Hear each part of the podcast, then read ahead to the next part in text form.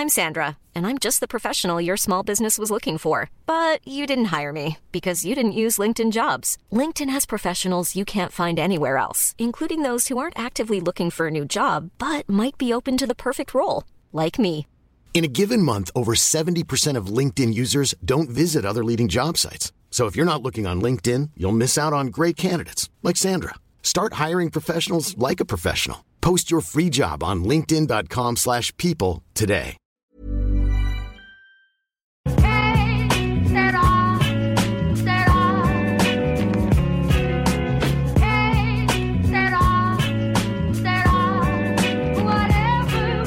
Hello and welcome to another episode of the Championship Roundtable podcast. I'm your host James Vickers. You can reach us on the show at EPL Index on Twitter, um, and you can follow me on my personal Twitter at underscore James Vickers.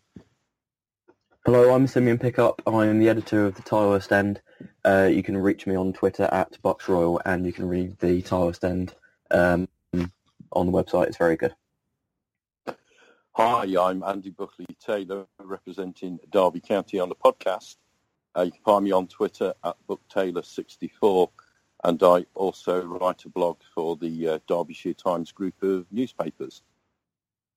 Yeah, cheers for joining me today, guys. It's nice to actually get back to Championship football after the international break. It's the second one of the season now, so you know, looking forward to getting back in talking about our teams. Um, we'll start with you first, Simeon. Tricky game on paper going away to Leeds. Um, sort of talk us through it and sort of any news that came out of Reading over the international break.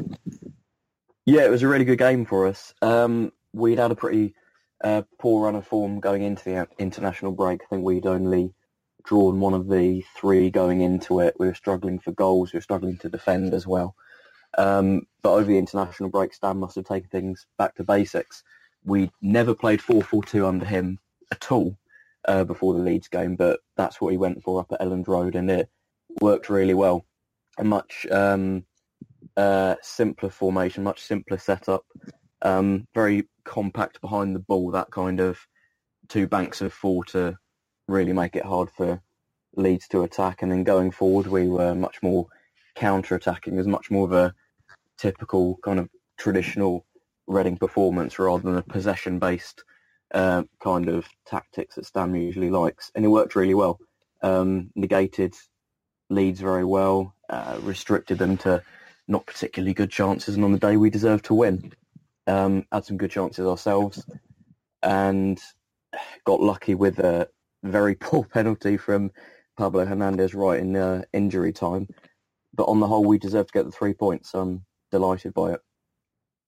Yeah, I sort of watched the highlights back on the, the Football League show, and it seemed to me that you sort of, in a way, going back to like the Reading of last season, sort of making it difficult for teams, and then with the penalty save at the end as well, you sort of had that look which you sort of haven't really been getting this season. Is that sort of a, a fair reflection of how the game was? Yeah, I'd say so. Um, in terms of last season, there were only a few games when we were um, good at going away and uh, keeping clean sheet against um, some of the best sides in the league. I think it only really happened once with a 2-0 win up at Sheffield Wednesday. But it was certainly reminiscent of that dogged fighting spirit that we saw last season and hadn't seen this season. Um, so it's great to see that Stam's got a slightly different formula to um, get us through those tough games. Which, and to be honest, we weren't really expecting anything from the trip to Leeds. We were just hoping to maybe get a point. So to come away with not only a, a win but a clean sheet as well is a massive boost going on for the rest of the season. Yeah, sort of uh, moving on to Derby now, Andy. Obviously, you didn't play Saturday, but had the game yesterday um, against Nottingham Forest, the Brian Clough Trophy. Sort of talk us through the game and, and what were your thoughts on it?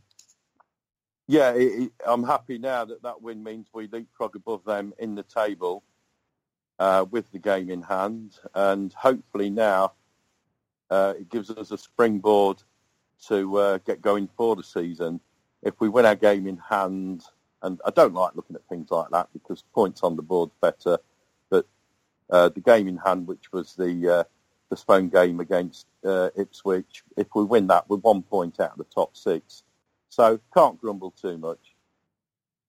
Yeah, you mentioned there about sort of that win hopefully giving you a springboard now to push on. Obviously, it's been a tricky start to the season, and I think before yesterday, I think you'd drawn your last three league games. Is that sort of what was needed in the sense of sort of kicking on now, big derby win to sort of get the momentum rolling and, and mount a push for the playoffs?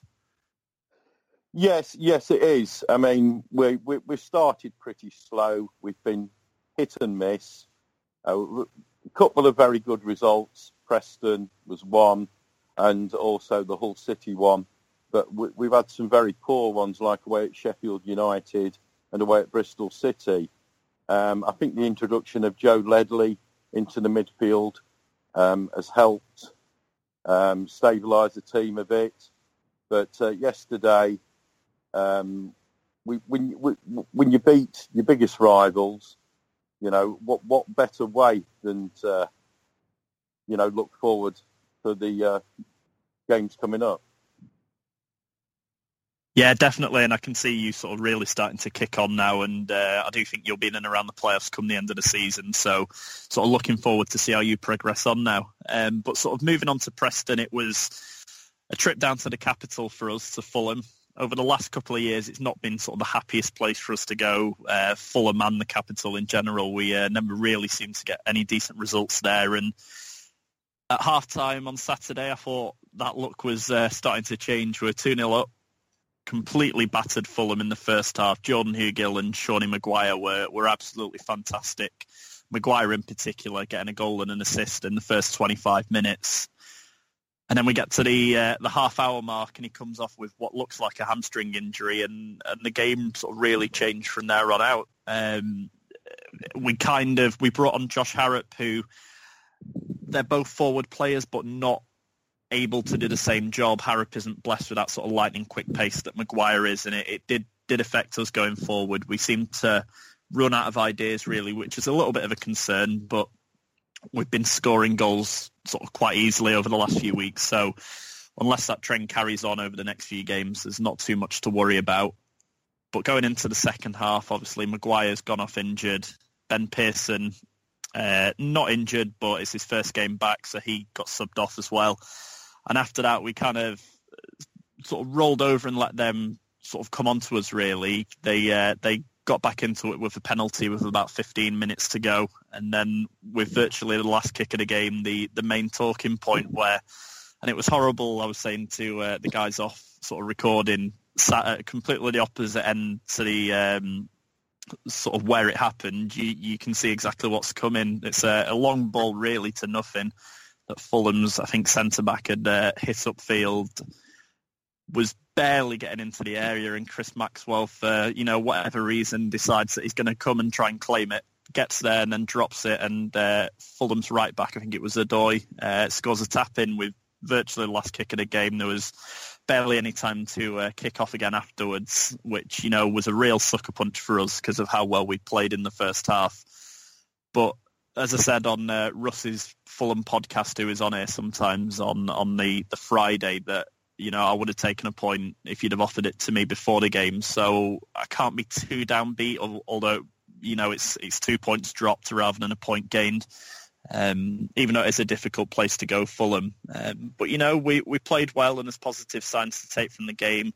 Can't really sort of get on Maxwell's back too much because he's been absolutely fantastic for us this season and last, and it's that style of play and his, his sort of fearlessness almost to come and claim the ball and, and dictate his box that, you know, over the course of the season will win us more points than it costs us. So sort of no arguments on my end really, although we should have, you know, getting two hands on it rather unchallenged, should have definitely held on to it. And, you know, I'd be sort of singing his praises now for, uh, for what, like an amazing sort of bit of goalkeeping to come out and claim the ball in the last minute but you know it, it, wasn't to be and a, a, point away at Fulham is still a good point. We're still in the playoffs. There was sort of a few favourable results with other teams in the playoffs so we we ended up I think moving up a place which you know is good for us. We're uh, we still only lost one league game all season and and it's still better than I thought we would have done sort of at this stage when asked at the start of the season. So need to be careful not to be too downbeat by it, but you know that just shows really how far we've come under Alex Neil so far this season. Um, but I've sort of touched on it with Maxwell and Maguire a little bit. I just wanted to ask the two of you, sort of, for your team's point of views, who impressed and disappointed for you this weekend? Uh, start with you first on this one, Simeon, although I'd imagine it'll be hard for you to choose someone who disappointed with sort of a fantastic win. Um, in terms of impressed, I'd have to say Leandro Bacuna, actually, um, who was a bit of a utility man in his days at Villa, um, although he usually impresses in centre of midfield. Um, but what we did on Saturday was to bring him in at right back because we're missing left backs at the moment, so we shifted Gunter over to the left um, and brought Bacuna in at right back. It's not really a position that he's played for us yet, but he did very well in it, and I think he got into the EFL Team of the Week, um, put in a fantastic challenge in the second half to deny what would have been a sure sure goal from one of the lead strikers. So I'm very impressed with him. Um, there's not, re- as you say, there's not really anyone that I can pick out um, for a negative, to be honest. Um, at an absolute push, I might say Sonny Aluko, uh, who didn't have a bad game, but um, for someone who came in for a lot of money in the summer, we haven't really seen consistently creative performances from him. Uh, he got a couple of assists before the international break, but there's never really been any game where he's uh, um, stood out in terms of making a lot of chances, and it was the same thing on um, Saturday up at Leeds. Luckily, it uh, wasn't a problem, although I'm probably being quite harsh on him. So, uh, uh, sorry, Sonny. Yeah, and the same question to you, really, Andy. And again, you know, winning the derby game, I'd, I'd imagine you'll be sort of pushed for people who are disappointed. Yeah, to to be quite honest, um, I, I couldn't pick out a, a player who disappointed me um, from yesterday. I think the whole team uh, took to the task well, and uh, they, all, they all played well. Um, when you when you're looking about who who shone, uh, Tom Lawrence had a good game. Um, Matty Vydra, obviously, he didn't stop running the whole of the game. Uh, David Nugent also had a good game. But for me, the player that shone is a player who, for quite a while now, he's been on the receiving end from the, the Boo Boys. And uh, he came into the game yesterday, didn't stop, didn't stop running, um, played really well. And it, it, it's really uh, great to say that uh, Johnny Russell looks like the player of two, two, two seasons ago. Um, he was obviously fired up for the game. Um, like I said, he ran he ran his legs off. He, he was there all over the pitch. Uh, he was playing down the the right wing as opposed to Tom Lawrence was playing down the left. Um, gave us some good options, put some good passes in, and uh, I'm delighted that uh, you know he, he's found some form and uh, yeah, no, nobody would have enjoyed that victory uh, yesterday more than uh, Johnny Russell. He was one of the heroes from a few years ago uh, when we beat them 5-0. And uh, I'm absolutely delighted to see Johnny um, hit form again. Yeah, and sort of with Preston, I've already sort of touched on it, but Maguire stood out for me again. He's been fantastic since he's come in, and it's sort of quite gutting that he has got this hamstring injury now. Um, I think it is a combination of him coming off the back of a, a long sort of season in the League of Ireland, which obviously he's played predominantly sort of over the summer, so he hasn't really, you know, had an off season. He's come straight in and then straight away he's found himself in the Ireland squad as well, playing international football. So it was kind of coming, um, although you never want to sort of wish an injury on anyone. I do think it might be a blessing in disguise for him. You know, a couple of weeks off. We've got players who can come in and, and step in. Uh, in the attacking areas, it is quite an sort of an area of the pitch that we are quite blessed in at the moment. And I do think the uh, the couple of weeks off, you know, just to get his feet up and recharge the batteries more than anything, will probably do him sort of a lot of good in the long run because the championship season, sort of as we all know, is is a long season and especially coming now over the winter months, it's going to be crucial sort of squad rotation and, and keeping players fresh and fit. So uh, while it is gutting to lose him, especially with Wolves away next weekend, we're going to really done with him there. Um, I do think it will be a blessing in disguise and once he comes back, he'll be eager to impress again, and, and that can only benefit the team. Um, as far as disappointments, obviously, sort of the easy one to go with is Maxwell, but I've you know I've said sort of my piece on him already. I think given that, that he did drop that, it's it's wrong to sort of criticise him too harshly. Um, but there were sort of other players in the game, Hugill, and even though Hugill scored, he missed a couple of sitters that you'd expect him to score. Alan Brown missed a one-on-one, and, and if either of them took any of those chances away, that sort of Maxwell drop at the end doesn't matter as much. So it's it's hard to criticise Maxwell. Obviously, the fingers will be pointed at him, but I think he'll recover from that and you know, he's a fantastic keeper, and I, uh, I, I wouldn't change him or sort of have him any other way. He's one of those keepers who, you know, what you get with him. He does have a mistake in him, but over the course of the season, that style of play is going to win you, sort of as I said earlier, more points than it'll lose you. Um, I just wanted to quickly touch on. Uh, obviously, it's been highlighted by Leeds over sort of the last week or so. I think probably about two or three weeks ago before the international break, we were singing their praises, saying, you know, they're they're top of the table look the team to beat, and I think it's a sign of how tight the division is this season. That you know one or two bad results, and they now find themselves in sixth, sort of barely inside the playoffs. Um, since the start of the season, obviously, we've had time to sort of assess most teams now, and the table's starting to take shape. Is there anyone in particular that surprised you, sort of? In a positive way or, or, negatively, where you thought their position would be different to what it is now? Um, start with you first on this, Simeon. Is there any sort of team that's taken you by surprise so far this season? Um, I think everyone in the top six, to be honest. Um, if you'd asked me um, before the start of the season if the likes of Cardiff, Sheffield United, um, Bristol City would be in the top six, I wouldn't have believed you, to be honest.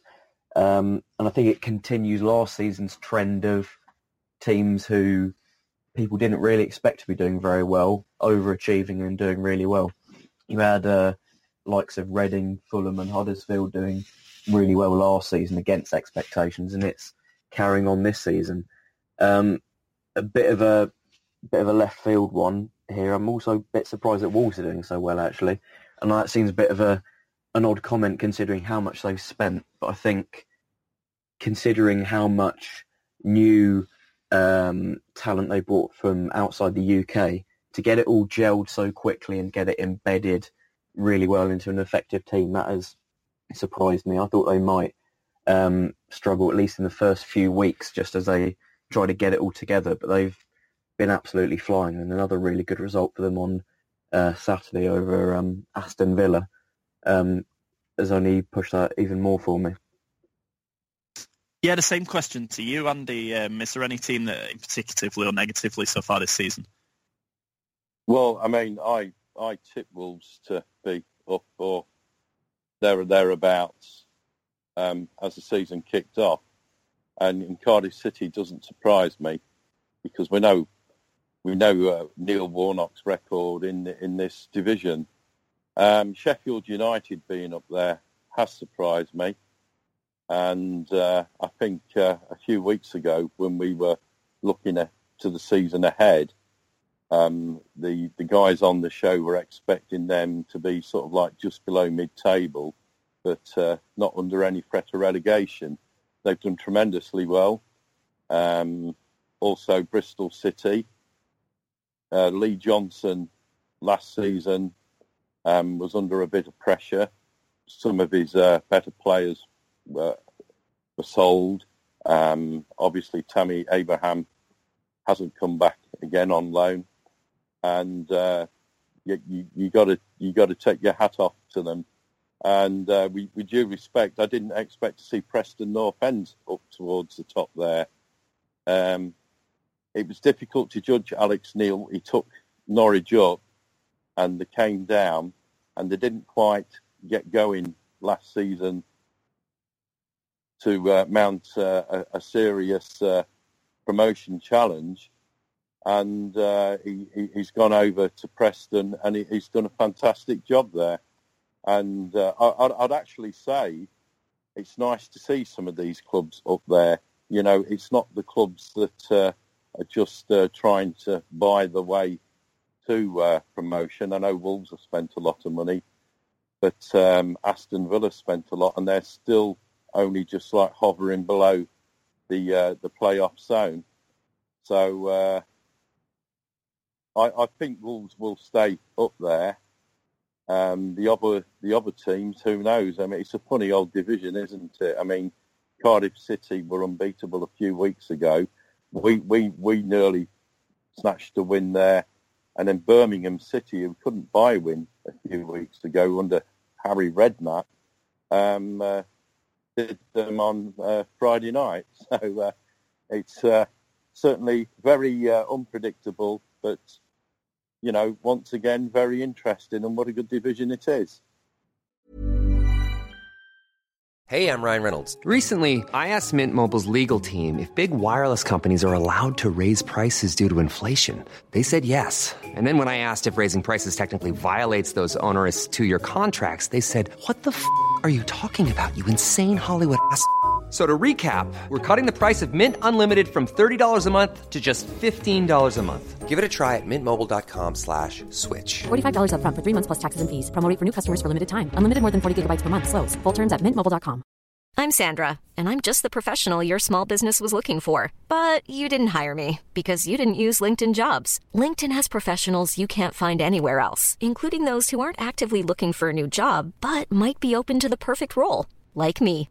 In a given month, over 70% of LinkedIn users don't visit other leading job sites. So if you're not looking on LinkedIn, you'll miss out on great candidates like Sandra. Start hiring professionals like a professional. Post your free job on linkedin.com/people today.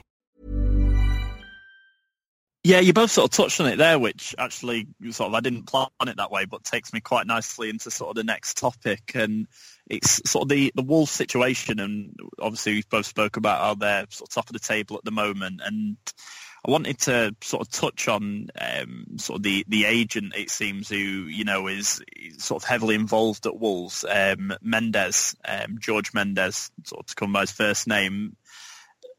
I wanted to sort of get your thoughts on, on how sort of the club's run. Obviously, when they had their old sort of chairman in place, Jez Moxey, um, it was sort of quite a well-run club. You know, didn't spend that much money compared to now. And I just wanted to get your thoughts really on how sort of their sort of style of running a football club has sort of impacted them. Um, obviously, they've brought in a lot of new players, and it seems that George Mendes is sort of central to all of that. Um, start with you first, Simeon, on this. Just wanted to get your thoughts on sort of how Wolves seem to be run these days.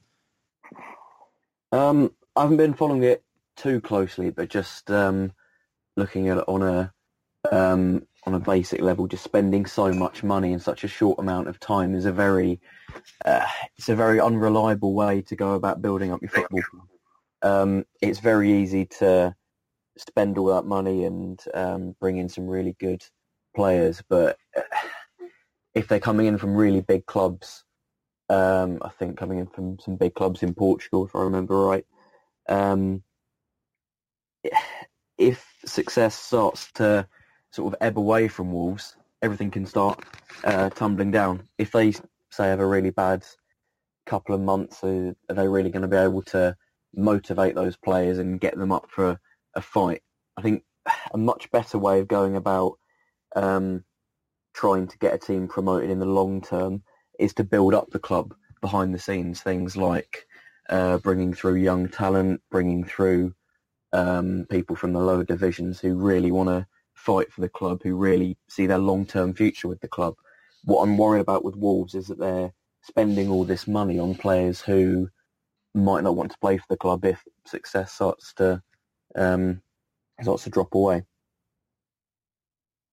Yeah, the same to you, Andy. Really, um, obviously he's he's come in and he's sort of said himself he's responsible for most of the big deals that happen, sort of Portuguese wise, and that's really evident by sort of the players that Wolves have brought in. Just wanted to get your thoughts and sort of if that would be something that you'd welcome at, say, Derby, for example. well, uh, well, over at Derby, um, until earlier on this year, you would have known Sam Rush was our chief executive. He had previously worked for the Wasserman Group which uh, is one of the biggest sports agencies in the world. They don't just um, deal with footballers; they deal with NFL players, basketball players, etc. And a, a, lot of Derby's players um, their agents came from the Wasserman Group, and uh, also there's a there's a coach at Derby, uh, former academy player Ayrton Wassall, whose father is in charge of Derby's academy. Darren Wassall um, was um, was or is employed as a coach by the club, but he's also um, employed as a scout by the Wasserman Group. And I, I, I, I do think there is a conflict of interest here. Uh, I don't think agents should be anywhere near any positions in a football club. I'm not a big fan of the, the, the agency uh, business the way it runs anyway.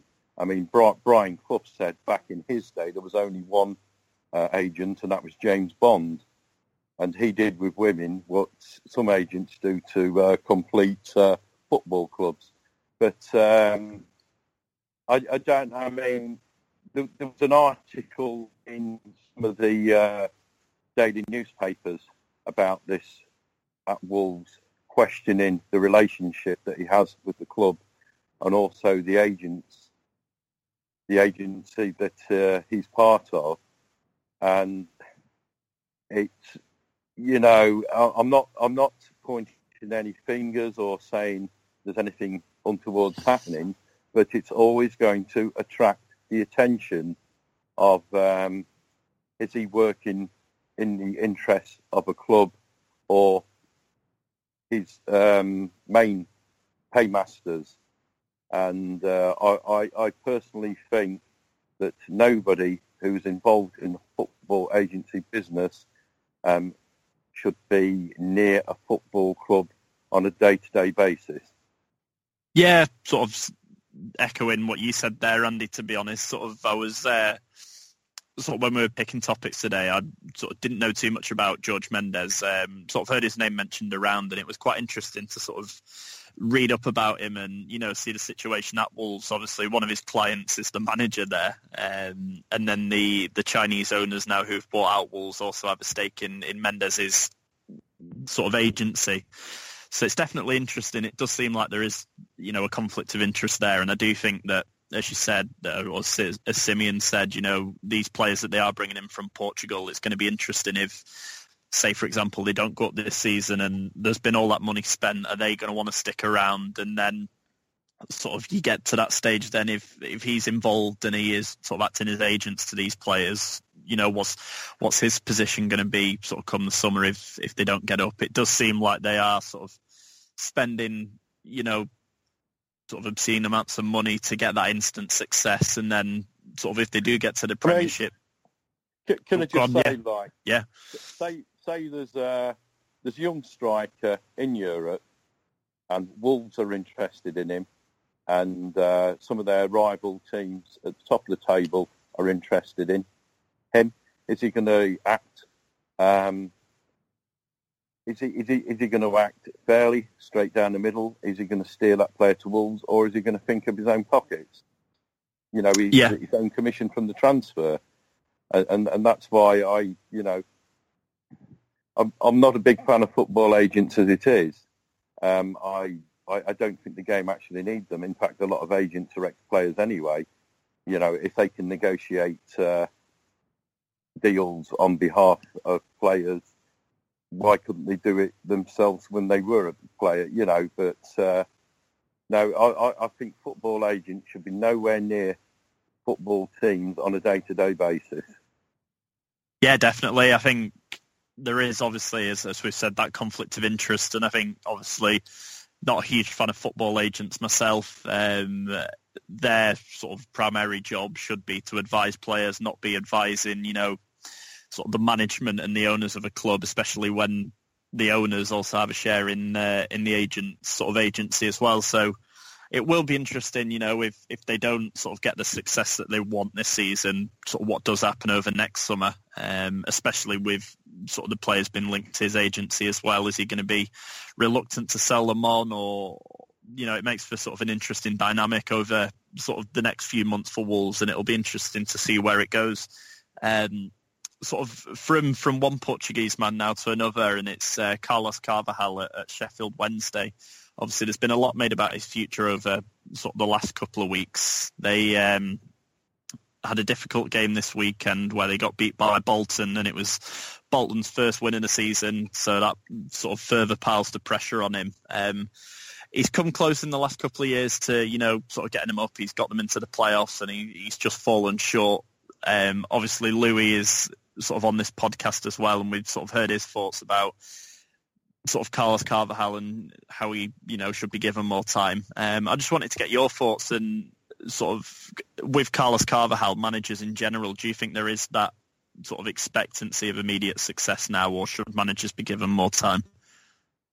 Well, we've got Sheffield Wednesday next uh, Saturday, so uh, uh, if, if, they suffer a bad defeat at our place, maybe maybe the axe will uh, be be dropping on him.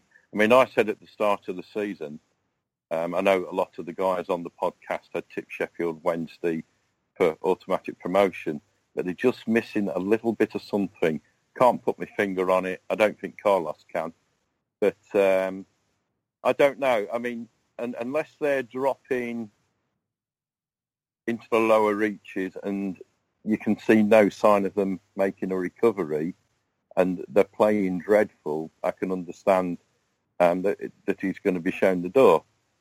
But uh, he has proven that he can get them competing for promotion. They've come close a couple of times, and uh, it can be foolish to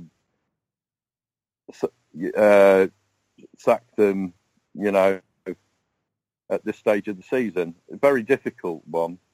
Um, he's brought a few players in there, uh, but uh, I did, I did uh, question him letting a player like Sam Winnall um, go out on loan to us, and he's taken Jacob Butterfield off us. Um, I thank him for doing that, by the way, because uh, Butterfield wasn't really giving us anything. But uh, I, I, think what, what they, they've got to do is um, have a look at the next two or three games um, they, they, need to be starting to pick up a little, you know, over the next two or three games. But uh, hopefully uh, it won't be on Saturday when we play them. But uh, what you've also got to bear in mind, though, is when you go into Saka manager, have you any idea of what you're looking for when you're bringing a manager in? Because quite often snap decisions are brought, uh, are made to bring in managers without sort of uh, knowing what you're going to want out of them. You know, there's, there's the typical uh, management merry-go-round where uh, uh you, you, get certain uh, characters in it. They go to a club for a year, 18 months. They have a little bit of success. Then they, it drops off. They get sacked. They pick up another job. And I think if the owner's there, if they're having doubts about Carlos now, they should be thinking about what sort of uh, character they're wanting to be bringing in. But uh, there you go. Yeah, and the same to you, Simeon. Really, it'd be interesting to get your thoughts on it. Um, sort of seeing on Twitter, there was sort of a little bit of pressure over sort of Jaap Stam. Um, I don't know sort of how true that is. Sort of, it'd be nice to get the Reading perspective on that. Um, but yeah, your thoughts on Carlos Carvalhal, and then also sort of managers in general. Should they be given more time? I think it's way too early in the season at the moment to be talking about sacking someone who's taken Sheffield Wednesday to, I think, two um, playoff campaigns in the last two seasons.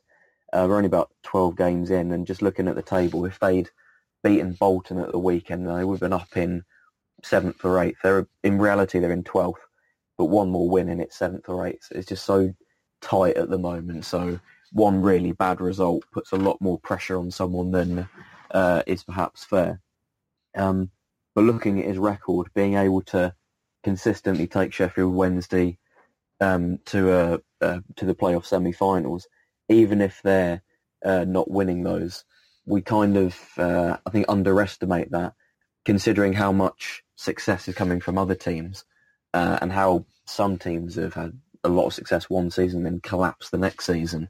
To be able to keep on doing that, I think deserves a lot more uh, respect than he perhaps gets. So give him a few more months, and if it's really clear that um, everything's going against him and he's losing momentum, he's losing the team and the fans, then yeah, think about sacking him. But I, I completely agree that they need to, the owners need to be uh, thinking long and hard about what kind of manager they want to bring in instead. Um, because it's really easy to sack someone. It's a lot harder to um, bring in a the right choice who's going to build on what someone has already achieved. Um, with regards to Jaap Stam, there was a bit more pressure um, after the opening 10 or so games when we'd only won about two games, but um, the win over Leeds has really eased that. And hopefully if we can get a few more wins in the next couple of games, then we'll go up the table and it should be fine. Yeah, I completely agree with the two of you there. As sort of again in, in terms of sort of Sheffield Wednesday's owners needing uh, sort of a clear plan in mind. Um, I'm a big sort of advocate of giving managers time and, and you know letting them build. Um, he's not been there sort of you know for five six years and and sort of not had any success. He he's got them to the playoffs twice in the last two years, as Simeon mentioned, and it's you know it is a sort of a lottery. The playoffs, there's no guarantee with it. Um, you can sort of play fantastically well all season and then sort of have an off week, and it, it undoes all that hard work that you've you've sort of done over the season. Um, so I do think he should be given more time. I think if they are going to sort of ultimately get rid of him, I think just before the, the January transfer window would sort of probably be, if they want to do it this season, sort of the the time to do it. Um, you know, let a manager come in and sort of have a look at the squad and then maybe bring in a couple of players sort of with the way he wants to to play and that suit obviously the way that the owners want them to be playing. Um, but I do think you know he's he's been given a sort of a fair an unfair amount of criticism so far this season. As, as Simeon said, you know they were one win off, just been outside the playoffs, so it is too sort of early to be you know, writing him off and, and calling for his head already. I think if you get to sort of Christmas time and, you know, they're down in sort of 13th, 14th, then maybe questions can start to be asked.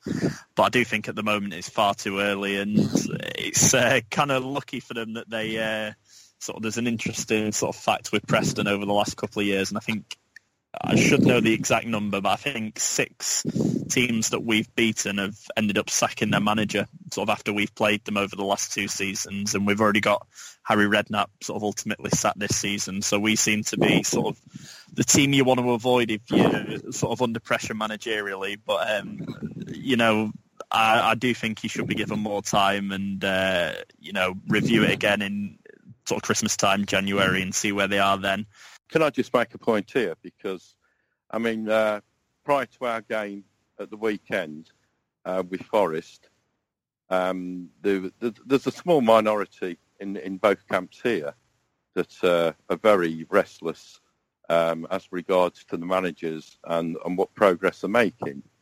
Uh, in Forest's case, they, they've had five years of no stability whatsoever, uh, a trigger-happy uh, chairman who is said to have actually interfered on the field. With ourselves, um, we, we've had so many seasons of playing in a certain style. Um, the chairman has made errors in the past, but we've now brought in a manager who's got a totally different game plan to those previously. We, you, with Steve McClaren, he got us into the 4-3-3 pretty football. Uh, we we had appointments at Paul Clement uh, was basically trying to tweak what McClaren did. Uh, then we had Nigel Pearson, who uh, came in. He he did try and change things, but um, uh, the, the way he went about them was perhaps under question. But what we've got now, we've got Gary Rowett, who, who went into Burton. He went into Birmingham. He had lean spells at both those clubs. But when he finally got the side um, shaped to how he wanted it to play, it was a success. And I think uh, the Derby County fans have, have got to uh, see this and give Gary Rowett three transfer windows minimum to uh, do the job because it, is a different job. This is a different job to uh, what Steve McClaren um, had. It's a different to when Paul Clement came in. It's not tweaking. This is about changing things, and the same at Forest as well. Um, that, that they've had various managers. Uh, the, he's been chopping and changing, Um, they've had um, transfer embargoes because of reckless spending. So, I mean, a lot of the uh, previous managers to Warburton had their hands tied. Now Warburton's come in. He he did a, a good enough job when he's with Brentford, and I think their fans as well have, have got to show a little bit of him, so uh, he he can build the team because uh, they're not a million miles off.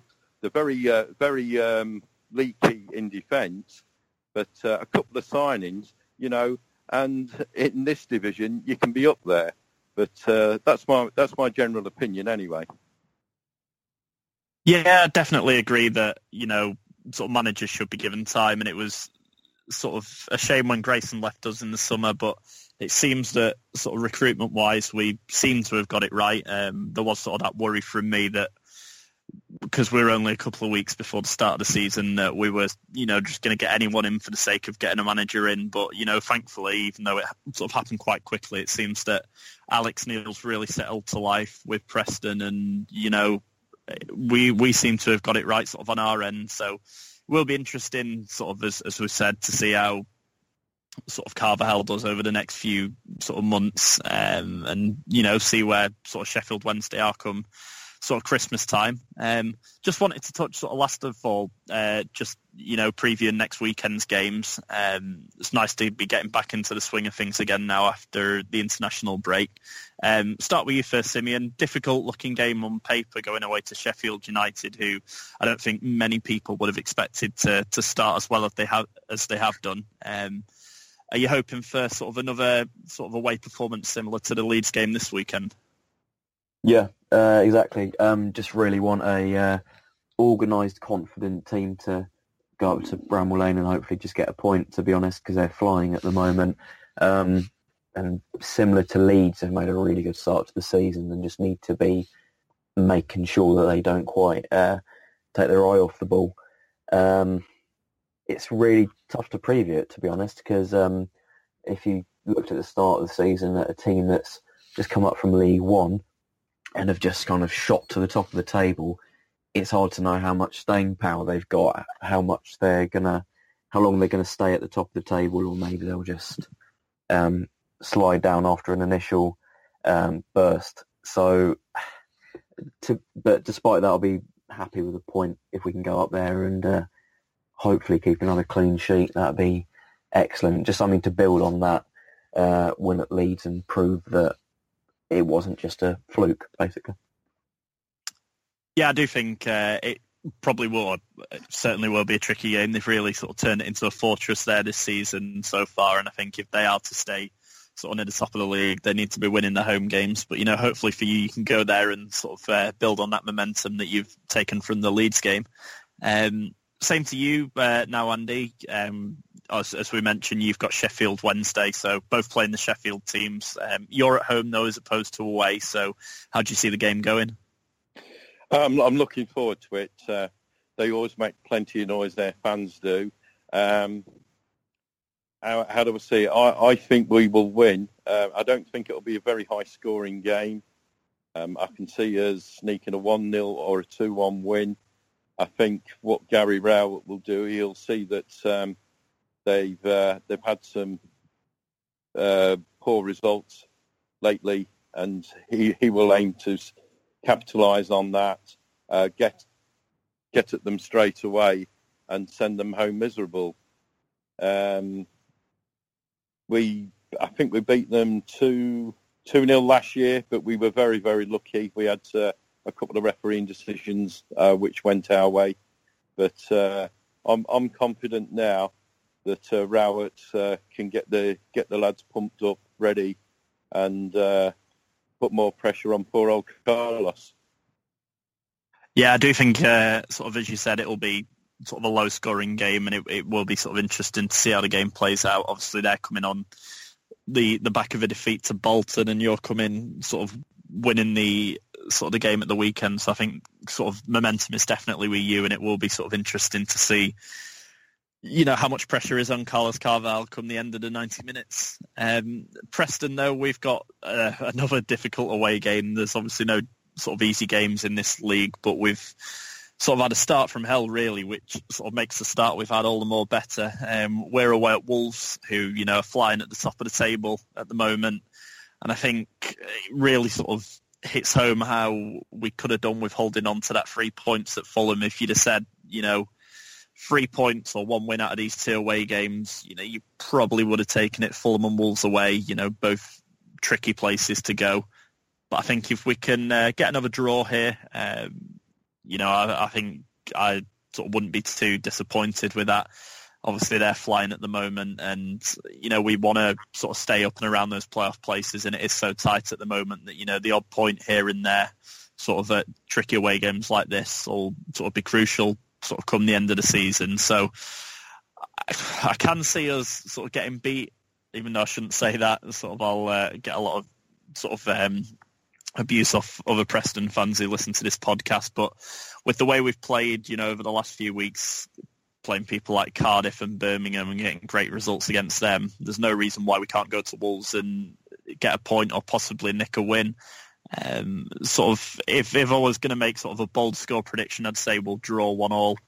Um, but I do think it'll be sort of one of our most difficult games this season so far. So it will be interesting to see sort of how the game plays out. Um, but with that, we're out of time. Um, if you two want to let everyone know where they can find you and sort of any work that you're involved in, that would be a good time.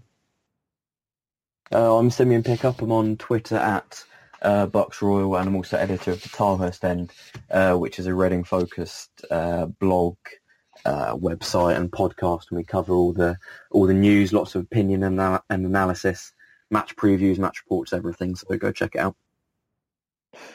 Andy Buckley Taylor on Twitter at BuckTaylor64 and a blog for the Derbyshire Times group of newspapers. Yeah, and as I said at the start, you can follow me on Twitter at underscore James Vickers. Uh, that's my Twitter. I also write for a Preston North End fan blog, which is at Deepdale Digest. Uh, and then something that I'm quite proud of over the last week, I managed to interview Colin Murray, who is the host of the, the Football League Highlights show on Channel 5. Um, you can find that interview pinned at the top of my Twitter page, which is at underscore James Vickers. And it's also posted on the EPL Index Twitter page as well. So definitely give that a check out and uh, and let me know what you think. We sort of talk everything from the making of the Football League show to covering his beloved Liverpool and also how well Northern Ireland have done of getting to the the World Cup playoff. So it's uh, it's definitely worth a listen and, and let me know what you think of it. Um, but yeah, as I said, we're out of time with that. So thank you for joining me today, guys, and we'll see you soon.